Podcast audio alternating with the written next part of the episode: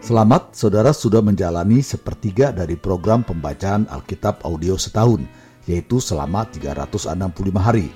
Suatu pembacaan yang disesuaikan dengan jadwal rencana baca dari Back to the Bible, Chronological Reading Bible. Tetap semangat untuk terus mendengarkan firman-Nya. Tuhan Yesus memberkati. Inilah mendengarkan firman Tuhan, hari ke seratus sembilan puluh tujuh.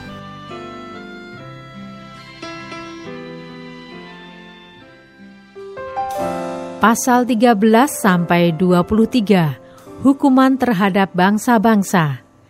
Yesaya pasal tiga belas ayat satu sampai dua puluh dua, ucapan ilahi terhadap Babel. Ucapan ilahi terhadap Babel yang dinyatakan kepada Yesaya bin Amos. Naikkanlah panji-panji di atas gunung yang gundul, berserulah terhadap mereka dengan suara nyaring. Lambaikanlah tangan supaya mereka masuk ke pintu-pintu gerbang para bangsawan. Aku ini telah memerintahkan orang-orang yang kukuduskan, telah memanggil orang-orang perkasaku untuk melaksanakan hukuman murkaku, orang-orangku yang beria-ria dan bangga. Ada suara keramaian di atas gunung-gunung, seperti suara kumpulan orang yang besar jumlahnya. Suara kegaduhan dari kerajaan-kerajaan, dari bangsa-bangsa yang berkumpul. Tuhan semesta alam sedang memeriksa pasukan perang. Mereka datang dari negeri yang jauh, ya dari ujung langit, yaitu Tuhan serta yang melaksanakan amarahnya untuk merusakkan seluruh bumi. Merataplah sebab hari Tuhan sudah dekat, datangnya sebagai pemusnahan dari Yang Maha Kuasa. Sebab itu semua tangan akan menjadi lemah lesu, setiap hati manusia akan menjadi tawar, dan mereka akan terkejut. Sakit mulas dan sakit beranak akan menyerang mereka. Mereka akan menggeliat kesakitan seperti perempuan yang melahirkan. Mereka akan berpandang-pandangan dengan tercengang-cengang, muka mereka seperti orang yang demam.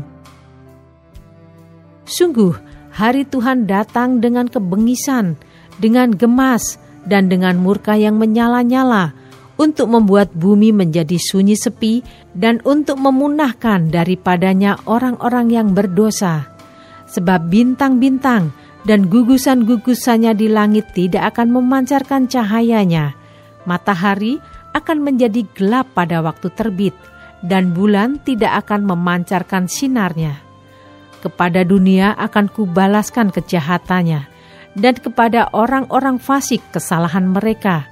Kesombongan orang-orang pemberani akan kuhentikan, dan kecongkakan orang-orang yang gagah akan kupatahkan. Aku akan membuat orang lebih jarang daripada emas tua, dan manusia lebih jarang daripada emas ofir. Sebab itu aku akan membuat langit gemetar, dan bumi pun akan bergoncang dari tempatnya. Pada waktu amarah Tuhan semesta alam, dan pada hari murkanya yang menyala-nyala. Seperti kijang yang dikejar-kejar dan seperti domba yang tidak digembalakan, demikianlah mereka akan berpaling masing-masing kepada bangsanya dan melarikan diri masing-masing ke negerinya. Setiap orang yang didapati akan ditikam, dan setiap orang yang tertangkap akan rebah mati oleh pedang. Bayi-bayi mereka akan diremukkan di depan mata mereka. Rumah-rumah mereka akan dirampoki, dan istri-istri mereka akan ditiduri. Lihat, aku menggerakkan orang Madai melawan mereka, orang-orang yang tidak menghiraukan perak dan tidak suka kepada emas. Panah-panah mereka akan menembus orang-orang muda. Mereka tidak akan sayang kepada buah kandungan, dan mereka tidak menaruh kasihan kepada anak-anak. Dan Babel yang permai di antara kerajaan-kerajaan, perhiasan orang Kasdim yang megah, akan sama seperti Sodom dan Gomora pada waktu Allah menunggang balikannya. Tidak ada penduduk untuk seterusnya, dan tidak ada penghuni turun-temurun. Orang Arab tidak akan berkemah di sana, dan gembala-gembala tidak akan membiarkan hewannya berbaring di sana. Tetapi yang akan berbaring di sana ialah binatang gurun, dan rumah-rumah mereka akan penuh dengan burung hantu.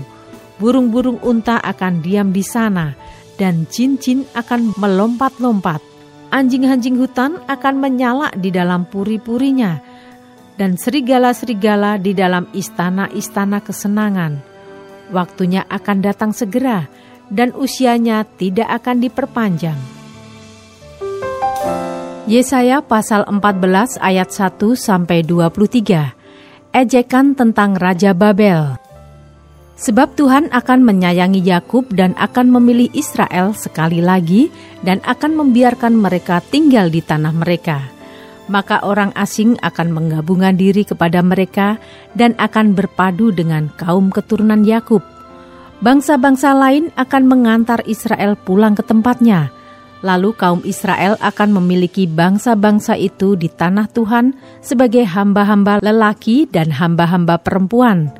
Demikianlah mereka akan menawan orang-orang yang menawan mereka dan akan berkuasa atas para penindas mereka. Maka pada hari Tuhan mengakhiri kesakitan dan kegelisahanmu dan kerja paksa yang berat yang dipaksakan kepadamu, maka engkau akan memperdengarkan ejekan ini tentang Raja Babel, dan berkata, "Wah, sudah berakhir si penindas, sudah berakhir orang lalim. Tuhan telah mematahkan tongkat orang-orang fasik, gada orang-orang yang memerintah, yang memukul bangsa-bangsa dengan gemas, dengan pukulan yang tidak putus-putusnya, yang menginjak-injak bangsa-bangsa dalam murka dengan tiada henti-hentinya. Segenap bumi sudah aman dan tentram, orang bergembira dengan sorak-sorai. Juga pohon-pohon sanobar dan pohon-pohon aras di Libanon bersuka cita karena kejatuhanmu," katanya. "Dari sejak engkau rebah terbaring, tidak ada lagi orang yang naik untuk menebang kami. Dunia orang mati yang di bawah gemetar untuk menyongsong kedatanganmu. Dijagakannya arwah-arwah bagimu, yaitu semua bekas pemimpin di bumi. Semua bekas raja bangsa-bangsa dibangunkannya dari tahta mereka. Sekaliannya mereka mulai berbicara dan berkata kepadamu, engkau juga telah menjadi lemah seperti kami, sudah menjadi sama seperti kami. Ke dunia orang mati sudah diturunkan kemegahanmu dan bunyi gambus-gambusmu, ulat-ulat dibentangkan sebagai lapik tidurmu, dan cacing-cacing sebagai selimutmu.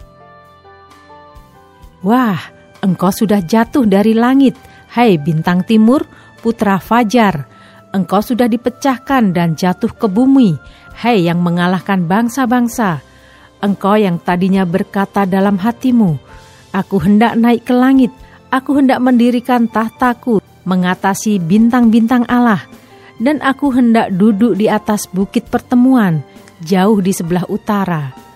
Aku hendak naik mengatasi ketinggian awan-awan, hendak menyamai yang maha tinggi. Sebaliknya, ke dalam dunia orang mati engkau diturunkan, ke tempat yang paling dalam di liang kubur. Orang-orang yang melihat engkau akan memperhatikan dan mengamat-amati engkau," katanya.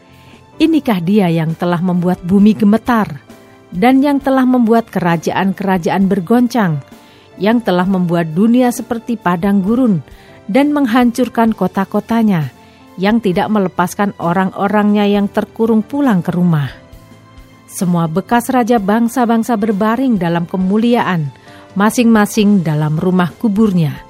Tetapi engkau ini telah terlempar jauh dari kuburmu, seperti taruk yang jijik, ditutupi dengan mayat orang-orang yang tertikam oleh pedang dan jatuh tercampak ke batu-batu liang kubur seperti bangkai yang terinjak-injak. Engkau tidak akan bersama-sama dengan raja-raja itu di dalam kubur, sebab engkau telah merusak negerimu dan membunuh rakyatmu. Anak cucu orang yang berbuat jahat tidak akan disebut-sebut untuk selama-lamanya. Dirikanlah bagi anak-anaknya tempat pembantaian oleh karena kesalahan nenek moyang mereka, supaya mereka jangan bangun dan menduduki bumi dan memenuhi dunia dengan kota-kota. Aku akan bangkit melawan mereka. Demikianlah firman Tuhan semesta alam. Aku akan melenyapkan nama Babel dan sisanya, anak cucu dan anak cicitnya. Demikianlah firman Tuhan. Aku akan membuat Babel menjadi milik landak, dan menjadi air rawa-rawa, dan kota itu akan kusapu bersih dan kupunahkan. Demikianlah firman Tuhan semesta alam. Ayat dua puluh empat sampai dua puluh tujuh. Ucapan ilahi terhadap Asyur. Tuhan semesta alam telah bersumpah, firman-Nya, sesungguhnya seperti yang kumaksud, demikianlah akan terjadi, dan seperti yang kurancang, demikianlah akan terlaksana. Aku akan membinasakan orang Asyur dalam negeriku, dan menginjak-injak mereka di atas gunungku. Kuk yang diletakkan mereka atas umatku akan terbuang, dan demikian juga beban yang ditimpakan mereka atas bahunya. Itulah rancangan yang telah dibuat mengenai seluruh bumi, dan itulah tangan yang teracung terhadap segala bangsa. Tuhan semesta alam telah merancang, siapakah yang dapat menggagalkannya? Tangannya telah teracung, siapakah yang dapat membuatnya ditarik kembali?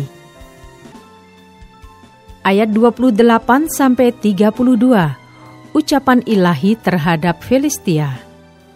Dalam tahun matinya Raja Ahaz datanglah ucapan ilahi ini. Janganlah bersukaria, hei segenap Filistia, karena walaupun gada orang yang memukul engkau sudah patah, tetapi dari keturunan ular itu akan keluar ular beludak, dan anaknya akan menjadi ular naga terbang. Yang paling hina dari umatku akan mendapat makanan, dan orang-orang miskin akan diam dengan tentram. Tetapi keturunanmu akan kumatikan dengan kelaparan, dan sisa-sisamu akan kubunuh.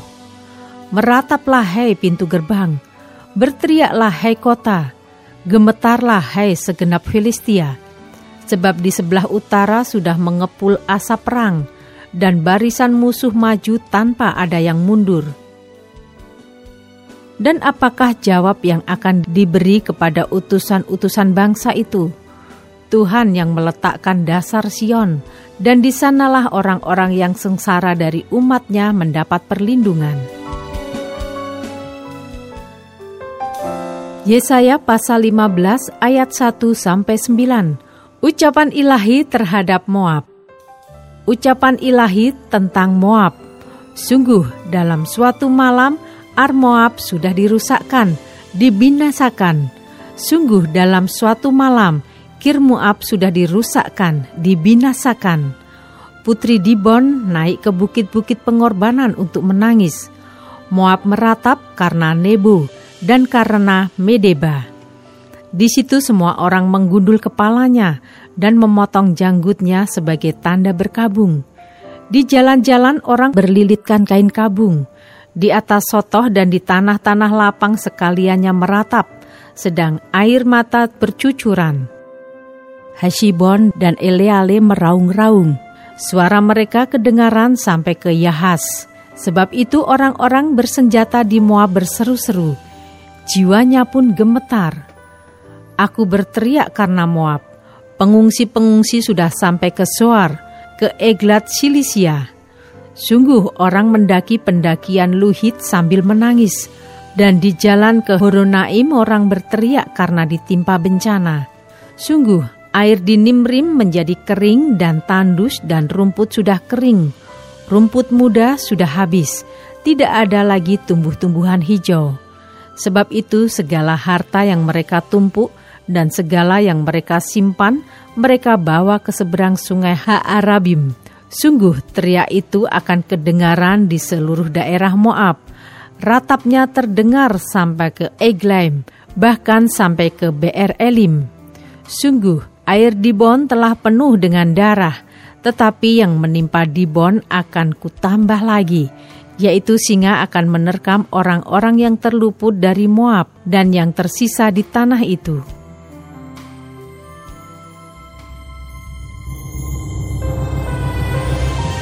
Yesaya pasal enam belas ayat satu sampai empat belas. Mereka mengirim anak domba kepada pemerintah negeri dari Sela melalui padang gurun ke gunung Putri Sion, seperti burung yang lari terbang dan isi sarang yang diusir. Demikianlah anak-anak perempuan Moab di tempat-tempat penyeberangan Sungai Arnon. Berilah nasihat, pertahankanlah hak, jadilah naungan yang teduh di waktu rembang tengah hari. Sembunyikanlah orang-orang yang terbuang. Janganlah khianati orang-orang pelarian. Biarkanlah orang-orang yang terbuang dari Moab menumpang padamu. Jadilah tempat persembunyian baginya terhadap si pembinasa. Apabila penggagahan sudah berakhir, pembinasaan sudah lewat, dan orang lalim sudah habis lenyap di negeri, maka suatu tahta akan ditegakkan dalam kasih setia, dan di atasnya dalam kemah Daud akan duduk senantiasa seorang hakim yang menegakkan keadilan dan yang segera melakukan kebenaran. Kami telah mendengar tentang keangkuhan Moab, alangkah angkuhnya dia, tentang kecongkaannya, keangkuhannya dan kegemasannya, dan tentang cakap anginnya yang tidak benar. Sebab itu biarlah orang Moab meratap, seorang karena yang lain, biarlah sekaliannya meratap. Mengingat kue kismis Kirhareset, biarlah mereka mengaduh dan hancur luluh sama sekali. Sebab kebun-kebun Hesibon dan pohon anggur Sibma telah merana. Para penguasa bangsa-bangsa telah memotong pohon-pohon anggurnya yang terbaik, yang dahulu meluas sampai ke Yaeser dan merambat ke padang gurun. Ranting-rantingnya berserak sampai ke seberang laut. Sebab itu aku turut menangis dengan Yaeser, karena pohon anggur Sibma. Aku mau membasahi engkau dengan air mataku, hai Hesibon dan Eleale. Sebab pada musim kemarau, tepat waktu panen musuhmu menyerbu dengan pekik pertempuran. Telah lenyap sukaria dan sorak-sorak dari kebun buah-buahan. Telah menghilang dari kebun-kebun anggur tempik sorak dan sorak-sorai. Tiada pengiri anggur di tempat pemerasan. Pekik mereka sudah berhenti. Oleh karena itu, seperti kecapi mendengking, begitulah hatiku menjerit melihat keadaan Moab. Dan batinku tergerak melihat keadaan Kirheres. Maka sekalipun Moab pergi beribadah dan bersusah payah di atas bukit pengorbanan dan masuk ke tempat kudusnya untuk berdoa, ia tidak akan mencapai apa-apa. Itulah firman yang diucapkan Tuhan tentang Moab pada waktu yang lalu. Maka sekarang Tuhan berfirman, dalam tiga tahun menurut masa kerja prajurit upahan, maka kemuliaan Moab serta dengan keramaiannya yang besar akan menjadi kehinaan, dan orang yang tertinggal akan sangat sedikit dan tiada berkuasa.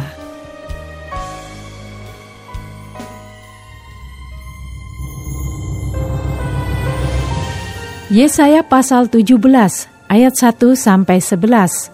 Ucapan ilahi terhadap Damsyik dan Efraim. Ucapan ilahi terhadap Damsyik. Sesungguhnya Damsyik tidak akan tetap sebagai kota, nanti menjadi suatu timbunan reruntuhan. Kampung-kampungnya akan ditinggalkan selama-lamanya dan menjadi tempat bagi kawanan-kawanan ternak, yang berbaring dengan tidak diganggu oleh siapapun. Kubu-kubu akan hilang dari Efraim, dan kuasa kerajaan akan lenyap dari Damsyik. Juga sisa-sisa Aram, semuanya akan lenyap sama seperti kemuliaan orang Israel. Demikianlah firman Tuhan semesta alam. Maka pada waktu itu kemuliaan Yakub akan berkurang, dan kemakmurannya akan susut. Keadaannya seperti gandum yang digenggam orang untuk dituai, dan tangannya memetik bulir-bulir, atau seperti bulir-bulir yang dipungut orang di lembah orang Refaim. Daripadanya akan tertinggal sisa untuk pemetikan susulan, seperti pada waktu orang menjolok buah jaitun. Tertinggal satu dua di sebelah pucuknya dan beberapa di dahan-dahannya. Demikianlah firman Tuhan Allah Israel. Pada waktu itu manusia akan memandang kepada Dia yang menjadikannya, dan matanya akan melihat kepada Yang Maha Kudus Allah Israel. Ia tidak akan memandang kepada mesbah-mesbah buatan tangannya sendiri, dan tidak akan melihat kepada yang dikerjakan oleh tangannya, yakni tiang-tiang berhala dan pedupaan-pedupaan. Pada waktu itu kota-kotamu akan ditinggalkan seperti kota-kota orang Hewi dan orang Amori yang mereka tinggalkan karena orang Israel, sehingga menjadi sunyi sepi. sebab engkau telah melupakan Allah yang menyelamatkan engkau, dan tidak mengingat gunung batu kekuatanmu. Sebab itu sekalipun engkau membuat taman yang permai dan menanaminya dengan cangkokan luar negeri, sekalipun pada hari menanamnya engkau membuatnya tumbuh subur, dan pada pagi mencangkokkannya engkau membuatnya berbunga, namun panen akan segera lenyap pada hari kesakitan dan hari penderitaan yang sangat payah. Ayat dua belas sampai empat belas, ucapan ilahi terhadap Asyur. Wahai ributnya banyak bangsa-bangsa, mereka ribut seperti ombak laut menderu. Gaduhnya suku-suku bangsa, mereka gaduh seperti gaduhnya air yang hebat. Suku-suku bangsa gaduh seperti gaduhnya air yang besar. Tetapi Tuhan menghardiknya, sehingga mereka lari jauh-jauh, terburu-buru seperti sekam di tempat penumbukan dihembus angin, dan seperti dedak ditiup puting beliung. Menjelang waktu senja, sesungguhnya ada kedahsyatan. Sebelum hari pagi, mereka sudah tidak ada lagi. Itulah bagian orang-orang yang merampoki kita, dan itulah yang ditentukan bagi orang-orang yang merampasi kita. Tetap semangat. Teruskanlah mendengarkan firman Tuhan. Sampai jumpa esok hari.